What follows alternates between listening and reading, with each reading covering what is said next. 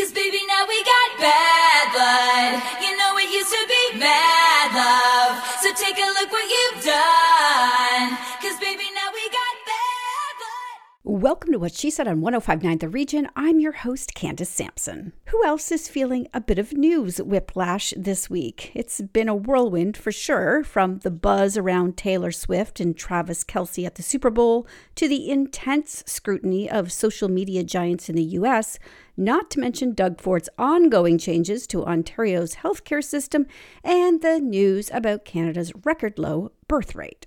It's a lot to take in, and well, staying informed is important. Sometimes it's okay to just take a breath and let your mind catch up. That's exactly what I'm hoping you'll do with me over the next hour here on What She Said as we delve into topics that matter to Canadian women. Here's what's coming up. In this week's first interview, we're diving into the critical and ongoing situation in Gaza, discussing the recent ICJ ruling and its implications with Diana Sarosi from Oxfam Canada. Diana shares Oxfam's stance, their global call to action, and Canada's role in this complex geopolitical landscape. Anne Brodie and I will discuss some powerful entertainment choices this week, including the movie Ru, based on the Canadian Reads 2015 book, the CBC series Allegiance, set in Surrey, BC, and Three Little Birds, a new series by Sir Lenny Henry on BritBox, exploring the journey of Jamaican immigrants to Britain in the 1950s. Next, we looked at the often misunderstood issue of eating disorders, exploring the complexities, societal pressures, and steps towards healing and understanding with Shaleen Jones from Body Peace Canada. Moving on, I'm joined by Jenn Hayward, a Métis woman comedian and consultant who is helping non Indigenous and Indigenous people towards reconciliation. In today's society, where we often find ourselves calling people out rather than calling them in, Jenn is opening dialogue and sharing lessons weekly with her newsletter. Then we take a look at Angela Langlois' novel What the Three of Them Knew, set in Toronto, which delves into themes of friendship, family, and the complexities of fertility resonating with many Canadians. Finally, I'm joined by the dynamic Chris McMartin, who joins me to discuss the resilience and adaptability required by small businesses in the post pandemic world, especially for women entrepreneurs. We discuss strategies for sustaining and growing businesses in today's uncertain times. So grab a comfy spot and let's ease our way through these topics together, finding a bit of calm in the storm of our fast paced world.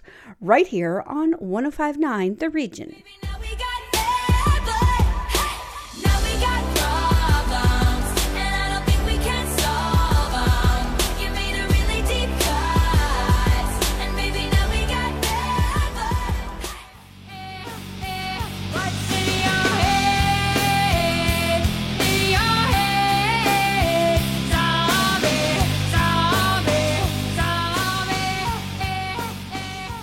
In this next interview, we're looking at a critical and urgent issue that has captured global attention the situation in Gaza.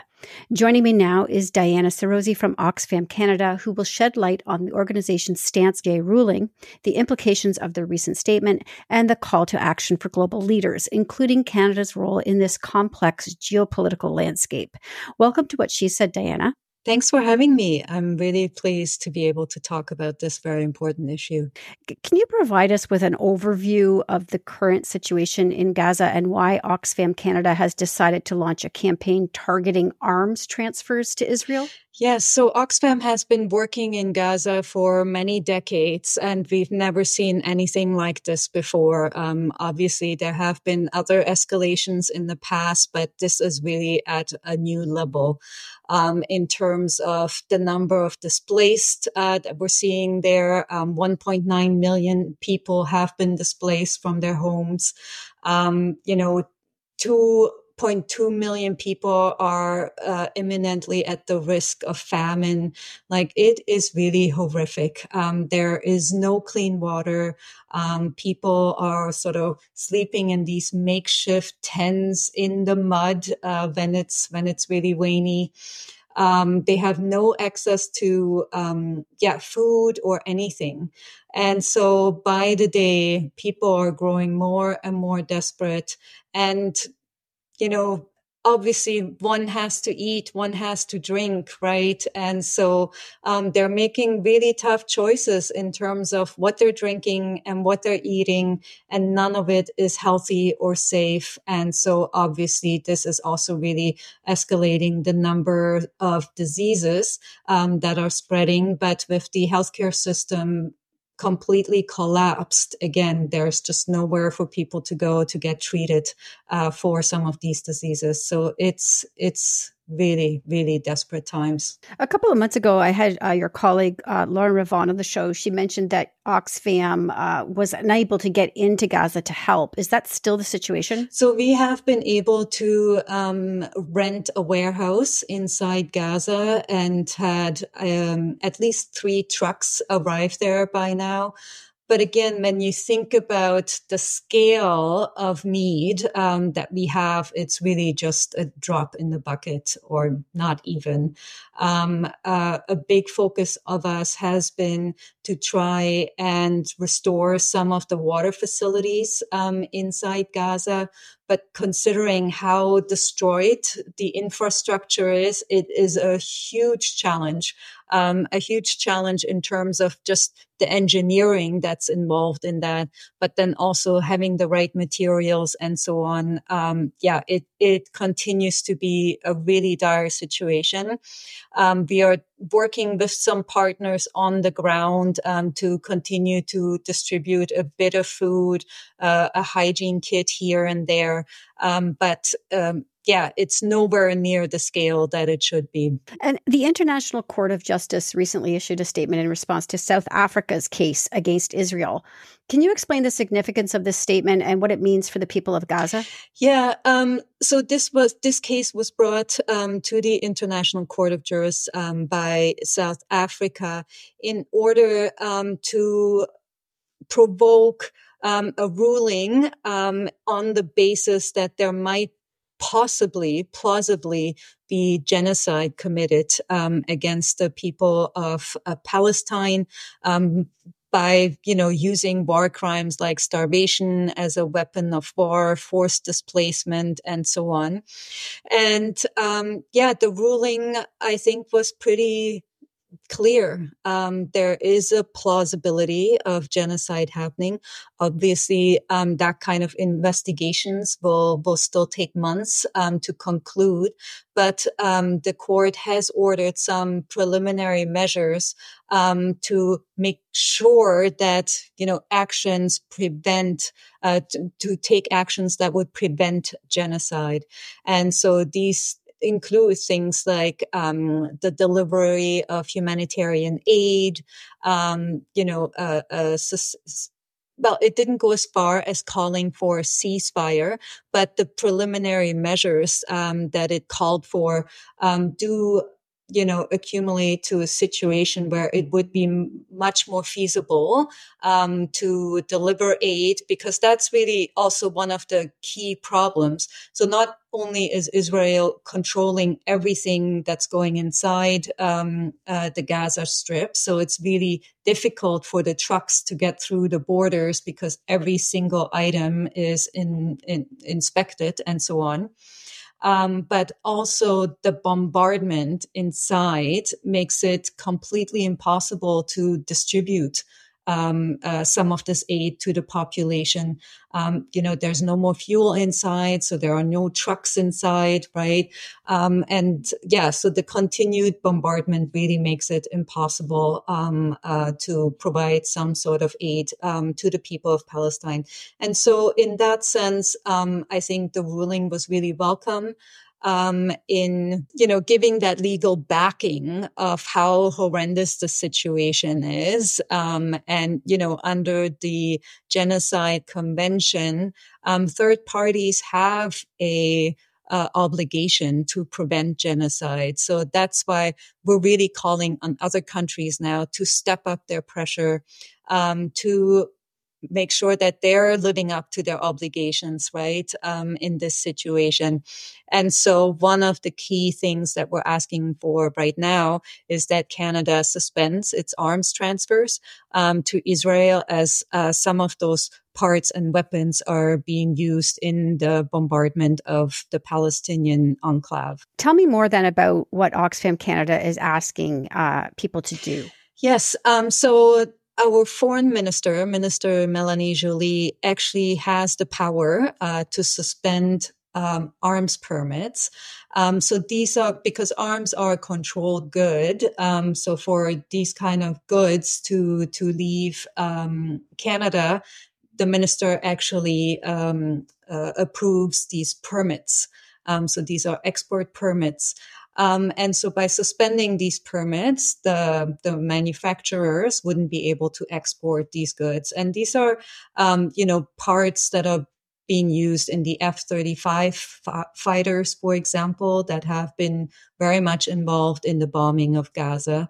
Um, so these are, this would really be an important step in, um, yeah, and first of all, ensuring that Canada is not complicit in what is happening uh, there, but also really, really sending a very strong signal um, to Israel um, that the international community is not uh, standing behind um, this level of violence and war crimes being committed against any people, really. Uh, how does Oxfam propose that those responsible for violations on both sides be held accountable? And what role can the international bodies like the ICJ play in this process? Yeah, we have been very clear from the beginning that, you know, we absolutely condemn um, the initial attacks by Hamas um, and their continued um, holding of hostages.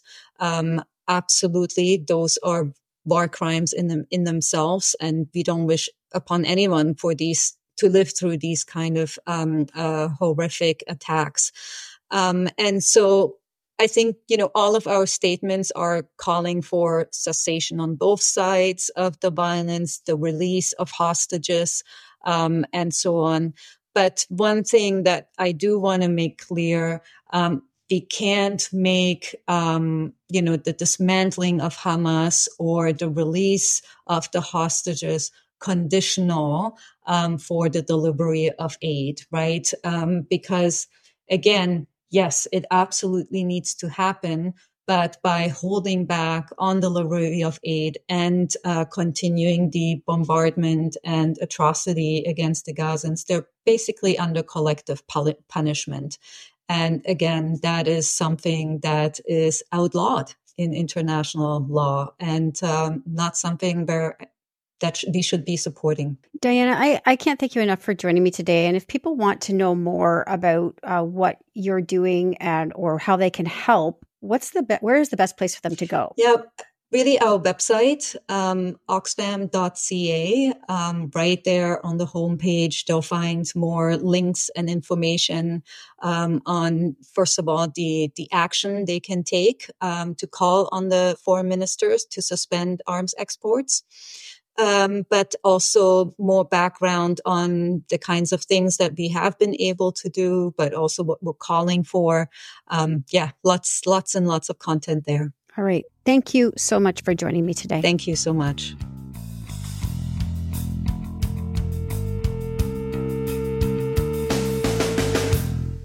More with Candace Sampson and what she said coming up on 1059 The Region. Welcome back to What She Said with Candace Sampson on 1059 The Region.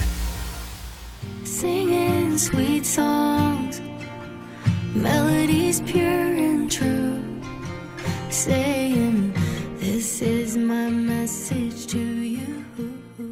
It's time for Saturday Night at the Movies with Anne Brodie. And Anne, let's start with Allegiance, if you don't mind, because it's uh, set in Surrey, BC, where What She Said airs every week. So that's really exciting. Hi, Surrey. I will. It's a terrific new series from uh, the CBC, and it stars Supinder Wraich as uh, Sabrina. Now, she's a, an extremely gifted rookie.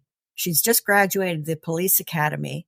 Um, the same day her father a federal minister is arrested on treason charges. So it's, you know, it, he's at her, her graduation. So it's all politically motivated or so it seems to be.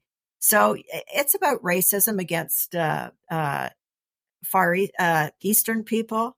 It's also about her trying to get by in a sexist police division, even though she's brighter than most of them.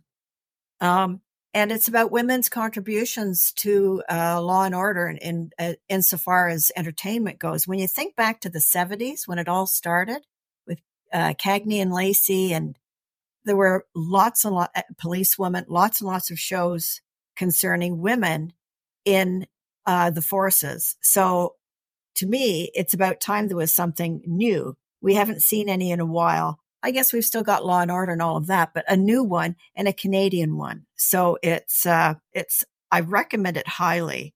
Um, so she's in a very uncomfortable place. Plus, she's helping investigate some far right extremists. So, and it's all, you know, timely Canadian stuff as these things kind of seep up. So now that begins on the 7th on CBC and then on GEM. All right, wonderful. All right, let's talk about Ru? This looks really good and and I think also timely as well. Yes, yeah. Do you remember when people used to talk about the boat people in a sort of derogatory fashion? Um, oh, absolutely. And they were uh, refugees from Vietnam and surrounding area that was hit by war in the 70s and 60s. And um, it's about a woman named Kim Thúy who was taken as a child. Her parents escaped with her to Quebec, of all places. Um, and they have to begin again. Uh, they know nothing about the culture. They try really, really hard, but they do know that Canada is a place of relative freedom. Now, the journey that they took is absolutely hair raising and, you know, would have, would have happened with so many thousands of boat people, hundreds of thousands of them. Uh, so it's good to re- be reminded of that journey that people took years ago for freedom in Canada and to welcome in immigrants who can uh, contribute to the society. Now, Thúy has gone on to become a, a very, very renowned author. She's won a ton of literary awards. So, you know, that's just one contribution that her family made. So it's about her settling in basically. And there's this wonderful moment when a Quebec family takes her to their farm and they sit around a bonfire and sing. I mean, a typically kind of Canadian, you know, French Canadian pastime. Uh, there's so much hope in it and backbone. They went through unimaginable events. So it's good to see that they landed and as, as others did and became contributing members of society and felt safe. And I think it's worth pointing out that this is sort of representative of the journey that a lot yeah. of people who come to Canada go through. It's harrowing, it's hard. They're leaving their homeland and then they get here and they are received often with a coldness and racism that is completely unacceptable. So, this is a really great story right now. So, I, I think everybody should, should watch this one. And speaking of uh, yeah. immigrating, let's now, talk about Three Little Birds. I have fond memories of Lenny Henry, who was uh, a comedian in England, and he starred in Chef. Um, he was married to Dawn French for 20 years or so. But anyway, he was knighted in 2015. His family came from Jamaica to the UK in the 50s. Uh, and it's the story of his aunties. what a story. First of all, they had to one of them leaves her children behind because it just, she's seeking a place where they can make more money, have better lives, and then eventually she'll bring them over. But she misses them dreadfully. And the other two, one's there for, to find a husband, preferably a wealthy one. And the other one uh, um, is like a mini Marilyn Monroe, and she's looking for a career as a movie star. And her inspiration is Elizabeth Taylor. So it's about their adventures. And they, of course, face racism and all of these problems that existed, especially in the, in that time period in England. Um, but they were never cowed, you know, they fought the fight. They remained optimistic. They encountered incredible difficulties, including people who would take things from them and and uh, abuse and and manipulate them. But their character, their sense of self, and optimism is just so exciting. And I have an interview with uh, Lenny and uh, three of the actors on the uh, on the website, so you'll see that, and it is just a delight. Watching the trailer, I was sort of drawn into the period piece, though. Like it's it's set in the what you what era is it set in? It's the fifties, yeah. And don't you love those floral uh, body fitting dresses that they wear? They're so pretty. They're so like later Dior. Early yeah. Dior inspired by.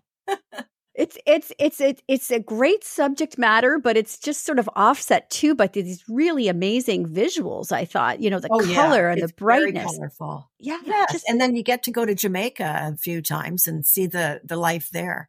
It's very inspiring.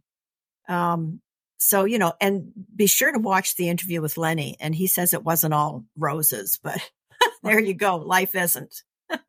no kidding. All right, Anne, thank you so much. Uh, this will be up on what she said talk.com with others, of course, uh, that you've reviewed this week. And we'll see you next week. We'll see you next week.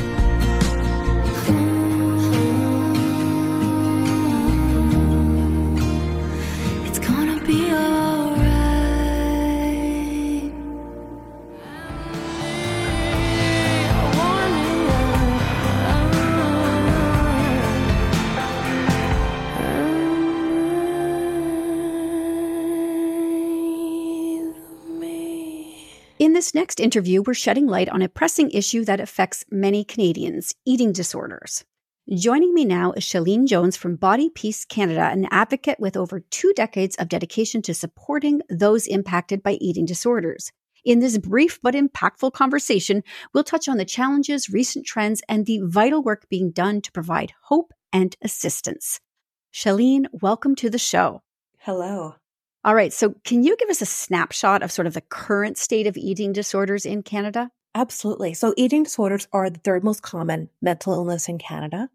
They impact um, folks from all different walks of life, all genders, all body types. We often think of anorexia as being an eating disorder, and it absolutely is, but it's the least common of all the eating disorders. So, this is an illness that impacts many people. Um, it's very complex, very serious, and yet funding has remained chronically low for treatment and support across Canada the last 25, 30 years. We recorded a longer podcast, and I want people to go over and find that um, after today's show. But one of the most surprising things that came out of that for me is that this is not girls.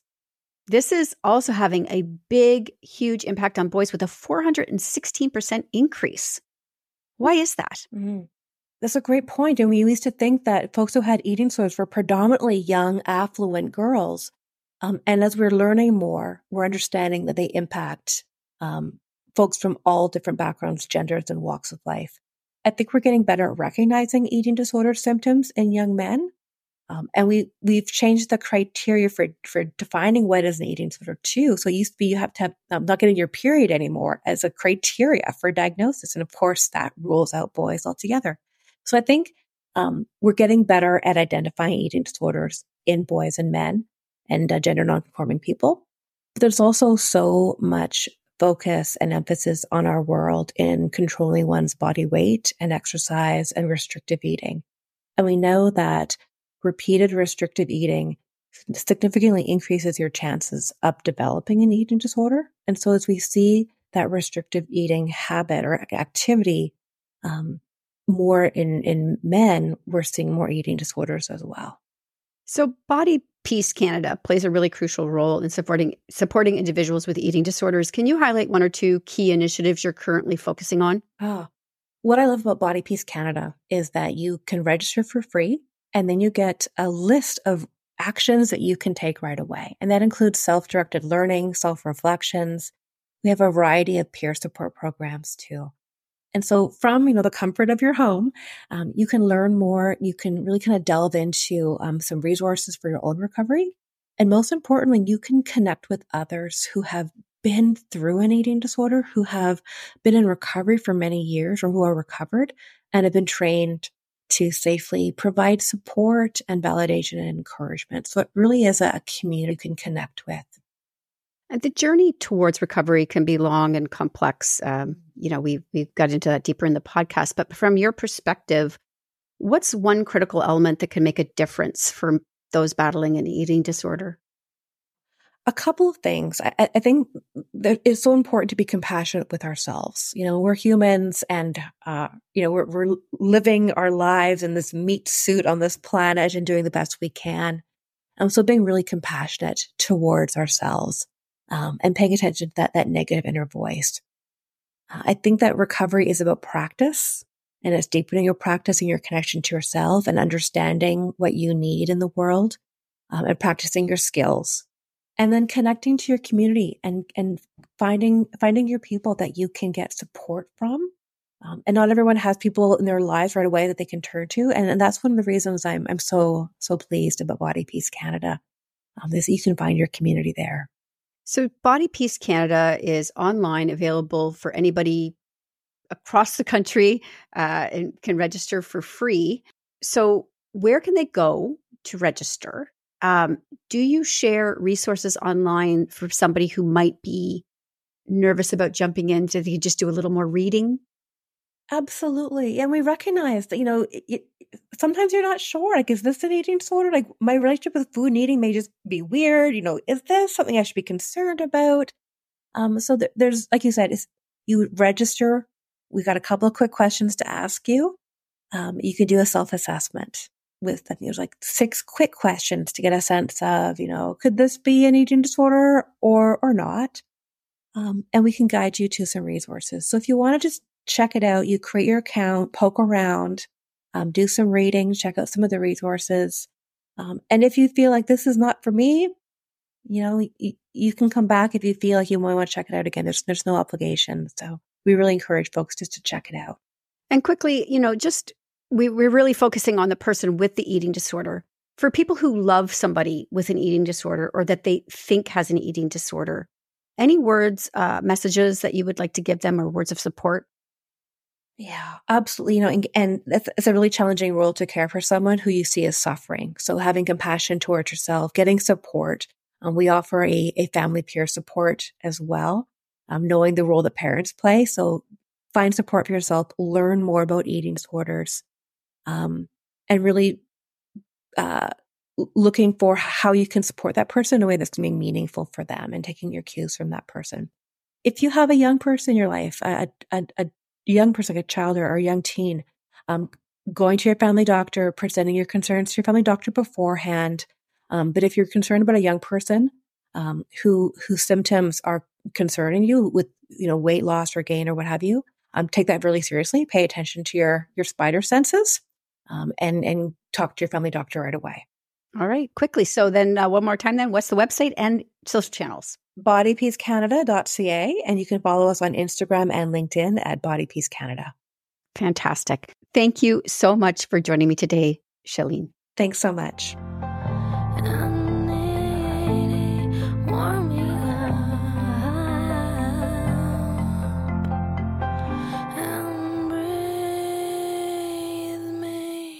More with Candace Sampson and what she said coming up on 1059 The Region. Welcome back to What She Said with Candace Sampson on 1059 The Region.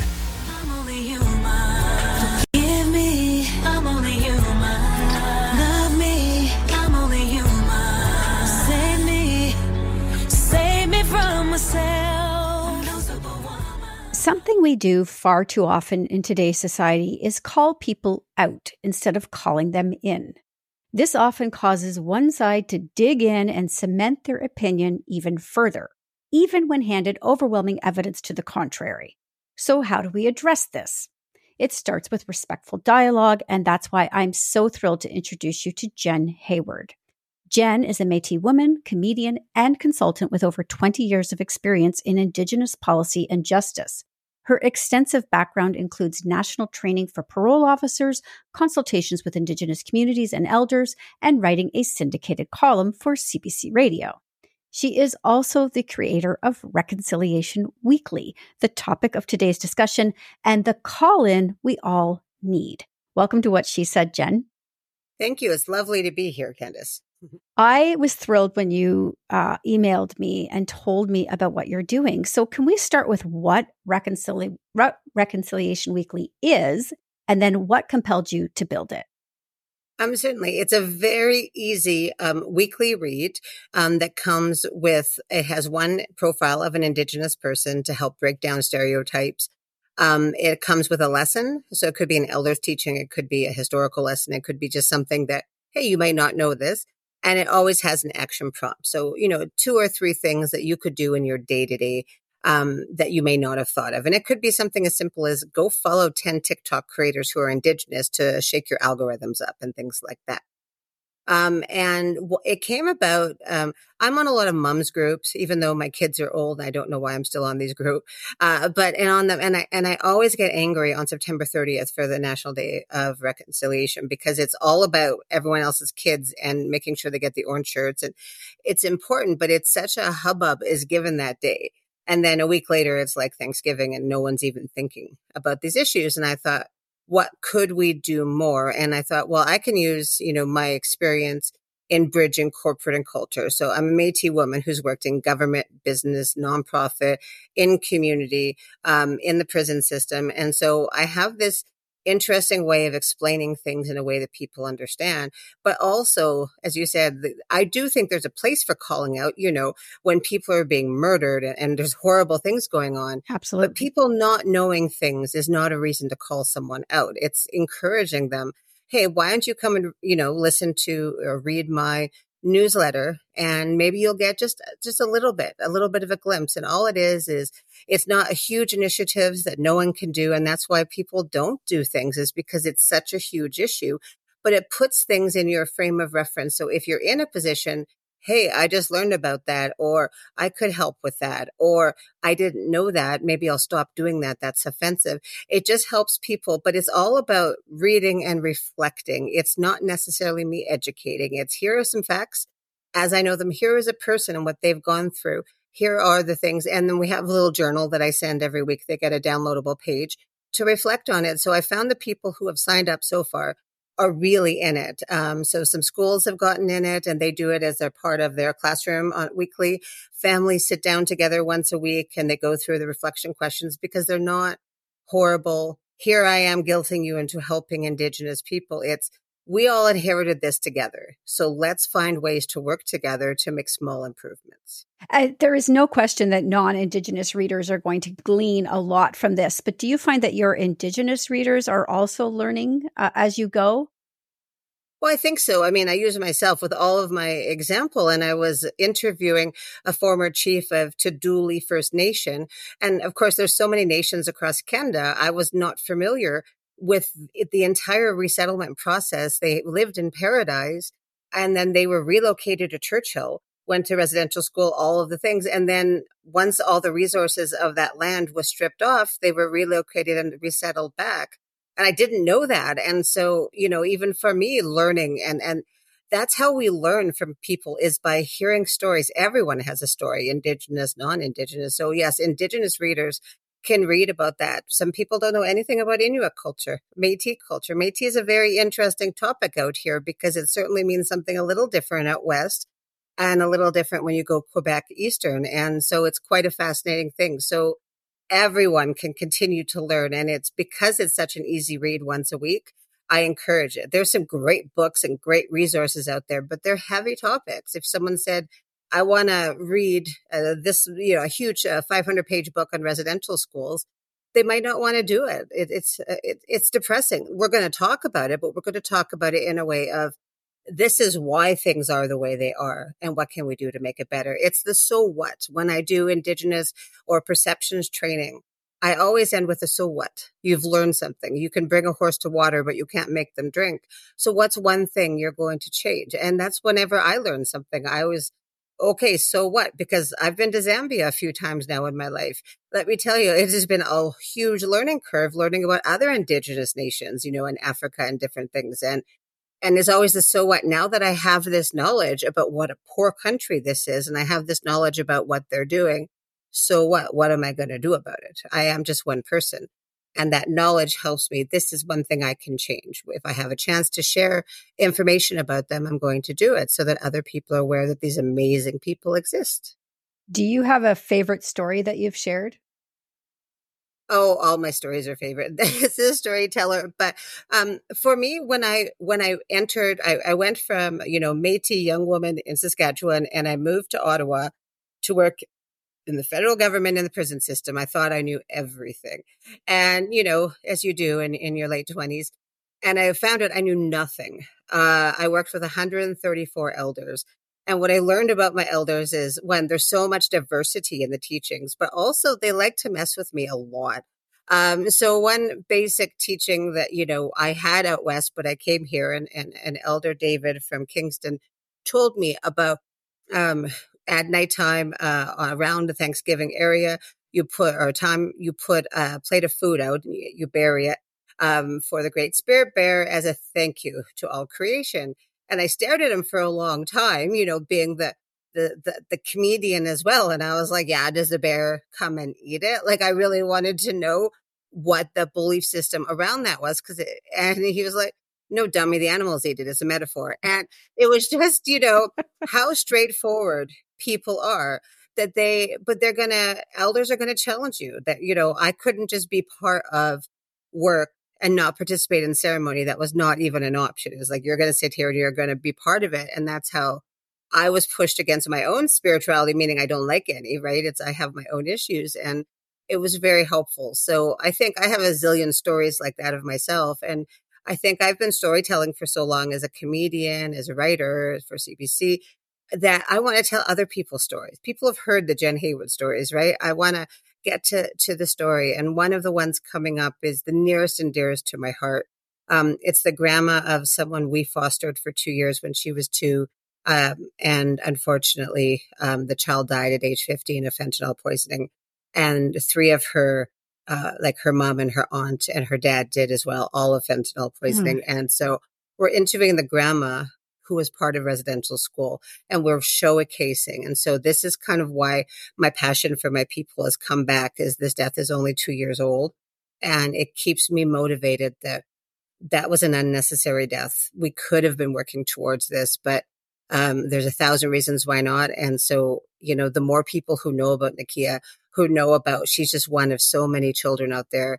53% of everyone in child welfare in Canada is indigenous right now, and that is unacceptable, right? We are 5% of the population. So there's still so much work to do, but I really focus on the so what. Let's, let's get energized and do something. Uh, and it teaches people how to listen and react as opposed to, I'm angry about everything. I'm going to tell indigenous people how to fix the problems. Like it's, it's very, um, come from the community. It would be like me going to Zambia and saying, here's how you fix your problem. Right. No, that's not what I do. I listen. How can I best help you with my resources that I have or do not have? Yeah. Incredible. This is a lot of work to take on. Do you have help? Uh, yeah, my husband, well, my husband does what I call scraping. Um, uh, the, it, the easy part is doing the actual interviews. These are all people I know so far. I haven't had to stray, uh, you know, and I, have reached out to actually a few, um, celebrities and things like that, maybe for later on. But uh, it's, talking to people is a passion. Writing the stories, it doesn't take me long to write. So not that part. The sales and all that sort of thing, for sure. I have a little bit of help, but mostly I'm doing it by myself. And people are lining up to tell their stories because nobody's asked before. Wonderful. Jenn, you're a delight, and I have to tell people listening that I you uh, signed me up for a, a complimentary uh, membership to receive your newsletter. I am loving the stories that you're sharing. I've gone through and read a bunch of them. Um, so I really encourage people to sign up. Where can they do that? And where can they keep up with all that you're doing? Uh, okay. Well, they can go to reconciliationweekly.substack.com. I haven't upgraded to my own thing, but if you Google Reconciliation Weekly, I'm the only one that comes up. And uh, Jenn Hayward, just find me on Facebook uh, or LinkedIn. I probably should be more active on LinkedIn, and that's a, a goal for 2024. Um, and I do have a couple of websites, but they're a little dormant. So really, if you find the newsletter, that's the best thing to do. And uh, Google my name, Jenn Hayward, and you'll find all sorts of things. 90% of them are good. Uh, and the 10% just, you know, remember, 49, I've lived a life. So Jenn, thank you so much for joining me. And I thank you for reaching out. I, I, was, I mean, you know my reaction when I got your email. I was like, yes, yes, come on, we got to talk about this. So thank you. Well, and thank you. That's what allies do is they provide space for Indigenous voices. And I'm really happy you did this, Miigwech. Have a great day. Thanks. You as well.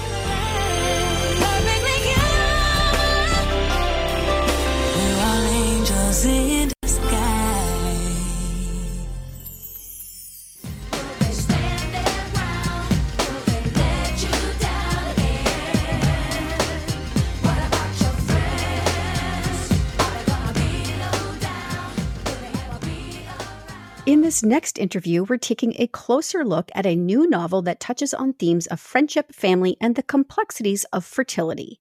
What the Three of Them Knew by Angela Langlois is a story set in Toronto spanning almost two decades and explores the lives of two friends, Alyssa and Heidi, and their intertwined families. This novel delves into the emotional journey of fertility struggles, a topic that resonates with one in five Canadians and the ethical and legal nuances of using donor eggs. But it's not just about the challenges, it's also a celebration of the strength of friendship and the unexpected ways life can unfold. Angela, welcome to what she said. Thanks so much for having me, Candace. Your your novel really navigates a sensitive topic, you know, fertility struggles through the characters of Alyssa and Evan. What inspired you to explore this theme and how did you approach the research involved, especially considering the legal and ethical aspects of donor eggs compared in Canada versus the US? Right. Well, I had listened to a lot of podcasts and followed people on social media and read a lot about celebrities talking about how they were going through fertility struggles and how they um, were either using um, uh, eggs that were donor eggs or their own eggs that either they would um, have implanted um, into them or use a surrogate. And one theme that I saw over and over was that um, people in the US were talking about how they had maybe five embryos that were healthy and could be implanted, and three were female and two were male. And which did they want to implant now? And maybe they could implant the other gender for a second child um, or they knew, oh, all of them are the same gender, so this is the gender of child we'll have if we get pregnant. And then the people in the in Canada were talking about how they did not have the option to choose which gender. Um, it was considered um, making it a commodity instead of just um, wanting to become a parent for the love of becoming a parent the the title what the three of them knew hints at really deep secrets within the story. So without giving too much away because we want people to go get the book can you share how you develop these secrets and their impact on the narrative and the characters involved? For sure. Well we see alyssa and her husband evan go through the emotional journey of um, wanting to become parents frustrated that after years they can't. And then uh, when they go and discover that alyssa has weak eggs just the complete overwhelming um, sadness and um, then taking the next steps, looking into what they could do. Would they want to adopt? Would they want to um, use a donor egg, um, which can be either um, can be from someone you know, can be from an online catalog. Um, so, and then we see her go on that journey and decide to do. So the novel also touches, you know, and you you touched on this a little bit at the top of the interview, you know, the idea of playing God with the ability to select the gender of embryos in the US versus Canada. Mm-hmm. What are your thoughts on this ethical debate and how do you think it shapes uh, societal views on fertility treatments? Well, I definitely thought it was uh, interesting that with Canada and the US being so close, we share a border, there is this major difference. Um, I can see how um, you know Canada really views it as um, if you want to become a parent for the love of becoming a parent, that's what this process is for, and it's not about selecting uh, which gender you get to have. That's not necessarily up to us to decide. Um, and then I think it can also raise the ethical question of um, what if you're lucky enough you have five sons and you just in this lifetime want to have the opportunity to maybe have a daughter and if you were to take this process and and then um, you know only want the female embryos, well, a what if there aren't female embryos? Are you going to, when someone else who just wants to be a parent could have had that opportunity to, um, at the fertility clinic, are you really just going to walk away? Um, so I can see where the idea of if you want to become a parent, absolutely, this process is here to help you, but it's not up to us to get to choose whether we have sons or daughters. It's about the healthiest embryos being implanted. It is such a complex topic. And and in the book though as well, you sort of weave humor into it. So how did you balance those lighter moments with this really serious theme? Well, I wanted people to not come away from, you know, a session reading my book sort of like saddened. I want them to feel the emotion. Um, and I, a lot of the humor d- did stem from funny things that had happened to me over the years. I um, twisted it a little bit to fit the characters, but they're just things that stuck with me that were kind of funny. And there's just a lot of different things in the book. As a reader, I love to read a book that has a lot of different things going on, some suspense, it'll make you cry, laugh. And so I incorporated that as an author as well. So, where can people then connect with you and find your book, Angela? Um, I am on uh, Instagram, Threads, and X uh, at Langlois Angela and uh, that's L A N G L O I S A N G E L A. And do you have uh, another book in the works now? Have you moved on to your next story? Um, I have the beginning stages of it, um, but this book also it is available. What the three of them know is available online um, in various sources, including Indigo.ca, Amazon.ca, Books. Dot Friesen Press and uh, dot .ca sorry and then um, it's available um, in ebook format also on Kobo and Kindle. Incredible. Okay, we're going to put the link for that then uh, when this goes live on our blog post. And uh, thank you so much for joining me today, Angela. Thanks for having me, Candace.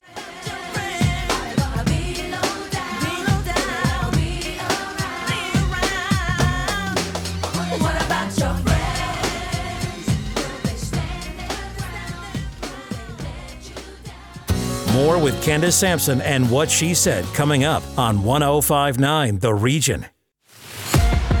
Welcome back to What She Said with Candace Sampson on 1059 The Region.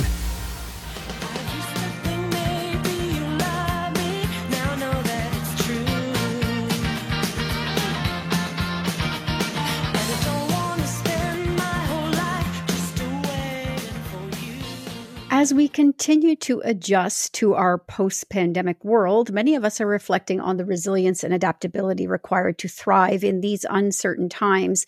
This is especially true for women entrepreneurs who have faced unique challenges during the pandemic, from juggling business demands with personal responsibilities to dealing with the financial implications of CEBA repayments and an unpredictable economic landscape. Today, I'm joined by Chris McMartin, a passionate advocate for small business success, to discuss the resilience of women entrepreneurs and explore strategies for sustaining and growing their businesses in this new normal. And I, I hope this is not normal, Chris, but welcome to the show.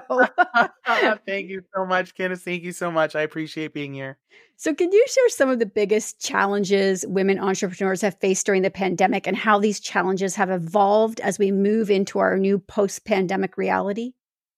Absolutely. So, I think that perhaps the challenges women entrepreneurs have faced have maybe been amplified during the pandemic, but I don't know that they're new, if I'm being honest. So what we've discovered with, um, you know, I work with the Scotiabank Women Initiative, and what we've realized is that the three main things that women entrepreneurs are looking for or struggling to find is mentorship, education when it comes to their finances, uh, and access to capital. So I don't think those were necessarily caused by the pandemic. I think they were here before, but I definitely think that they were amplified. Uh, and I think that, you know, rings true for a lot of things that were amplified during the pandemic, right? For a lot of us. So, what I will say is that I, I, think the fact that a lot of individuals had to go at it on their own and had to quickly pivot their businesses with maybe very little education on how to do so is where we saw that amplification.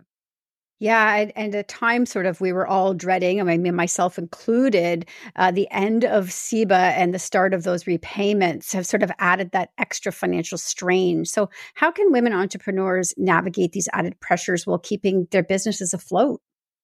Absolutely. I think that's a great question and and what advice I will give is just that is that get advice from the experts.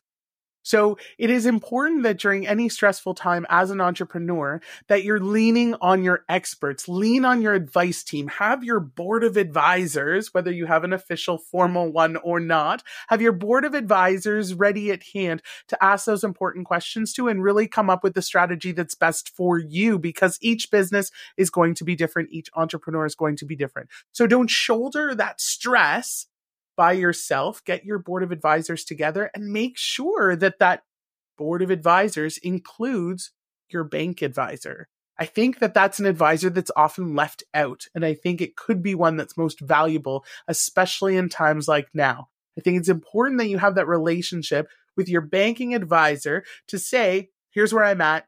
Here's where my repayment is at. You know, here's where I want to be. And here's what's the art of the doable. How can we get there? Show me the way. What are my options?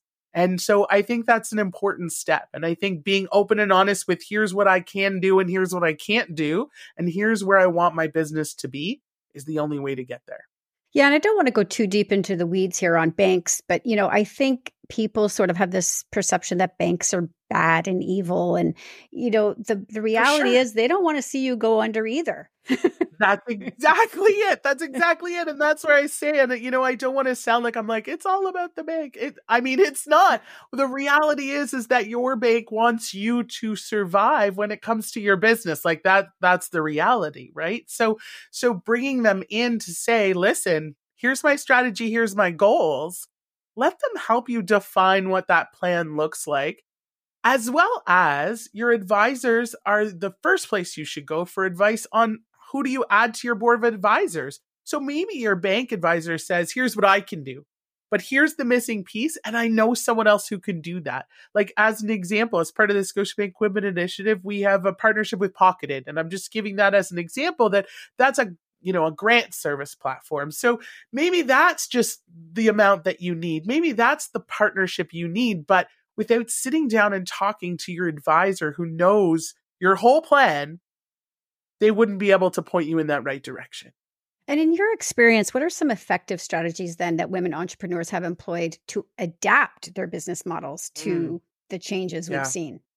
Yeah, I mean, how often have we seen it, whether serious or at all in joking, that pivot, pivot was the word, right? Of COVID. It's all about the pivot. Um, I don't know how many memes I saw with the friends, you know, pivot, couch, right? So um, I, I would say that some of the strategies I have seen, I've seen a couple, but some of the most effective strategies I have seen is one, just being open to the possibility. So being open to the idea of how can I reach my clients and how does that look different and how can I make it happen? I've seen individuals who were not comfortable on social media, who were not comfortable using virtual platforms, who just said, I can do this. I can do this and and I'm going to learn how and I'm going to do it and I'm going to find a way to get in front of my clients or potential clients. So being open to learning new things super essential for that pivot. The other thing I will share is that using your network. So this is a, time when your network came in so handy because maybe you're not the expert on how to make the change you need to make. And that's okay. Maybe you know someone who is. And just because you're not the expert about whatever pivot you need to make, someone can help you while in turn you may be able to help their business. So I think I saw so much phenomenal networking with I mean, women entrepreneurs is to me, if you've heard me speak before anywhere, that's the vibe. Like, there is no better vibe than women entrepreneurs. And the way that they can just come together and share their resources, and sometimes the resources, simply the knowledge that they have, but the way they share their resources with each other is so impactful. So I think that's the way I've seen the most effective is just getting together and sharing that knowledge component and helping each other be better and more effective. Oh, we are so on the pa- same page with this. You know, I know it's trite and it's one of those cutesy little sayings, but I really do believe, you know, that your network is your net worth. Yes. Power of connection. It's it's absolutely I say all the time, my superpower is connecting. The best word I heard last week, one of our executives actually a woman in leadership shared a great word. She said she made it up. she said it's roomtastic. And I was like, I have to know what roomtastic means. And she said, those are the people that walk into a room and just own that room. They're confident and they're sharing and they're learning and they're connecting immediately. They are roomtastic. And I was like, that's my word from now on. I love that. And the pandemic highlighted the importance of digital transformation for businesses Oh, as well. So, what advice do you have for women entrepreneurs looking to enhance their digital presence? Yeah, absolutely. So, what I would share is again, it's all about your knowledge. So, get out there and learn. There are so many things that you can learn. And a lot of time I speak to entrepreneurs, especially I will say young women entrepreneurs or, or, I should say young in experience, young as in starting out new businesses, not necessarily in age. Um, where they'll say like, well, I, you know, I don't know how to use that platform, or I don't have a lot of money to invest to learn how to use that platform. And and what I would encourage is it doesn't always take money. There are so many opportunities out there for, you know, a free class here, a free workshop here, or bring a friend and it's 50% off for this class, or, you know, just, but get out there and use the network that's available to you. And there's so many programs available that are offering these resources to learn these digital platforms that are making women more successful through, through digital, right? So you can learn these new skills. And I would also share that just don't try and take it all on at the same time. Don't try and learn 12 new platforms today or 12 new digital skills or or you know decide which two maybe are going to be the most impactful for you and then start there. Don't overwhelm yourself. Absolutely. And you can spread yourself too thin. Absolutely. Absolutely. I already know that I did not allot enough time for you, Chris. So I wish I had more time because I could keep we'll have to do a part 2. We'll have to do a part 2. Absolutely. Uh, great, great tips. Thank you so much for taking the time to join me today. This was delightful. Oh, Candace, I, I really appreciate it. I love the messages that you're sharing. Thank you so much for what you do. Thank you. Have a great day. Thank you. That's it for What She Said this week. Stay up to date with our newsletter by signing up at whatshesaidtalk.com and be sure to follow on social at What She Said Talk on Facebook, Instagram, and Twitter for videos of these interviews and more. You can also catch me on TikTok at Candace Said. Finally, be sure to subscribe to What She Said with Candace Sampson on Apple and Spotify to catch past episodes and extended podcasts. I'll be back next week with another What She Said on 1059 The Region. Previous episodes of What She Said on 1059theregion.com.